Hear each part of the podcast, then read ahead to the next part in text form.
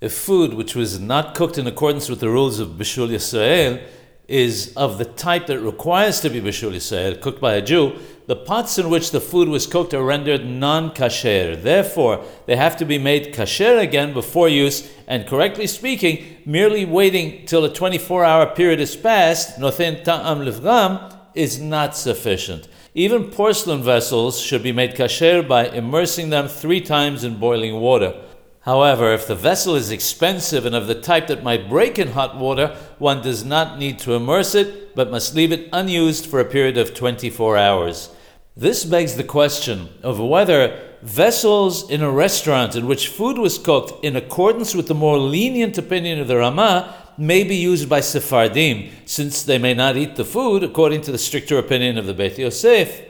It seems to me that since the food is cooked for those who come to the restaurant, the majority of the customers are Ashkenazi, and therefore the food is kasher by their standards, the vessels do not require to be made kasher. However, if food is cooked specifically for a Sephardi, then the vessels do require being rendered kasher if the food was not cooked according to the opinion of the Beit Yosef.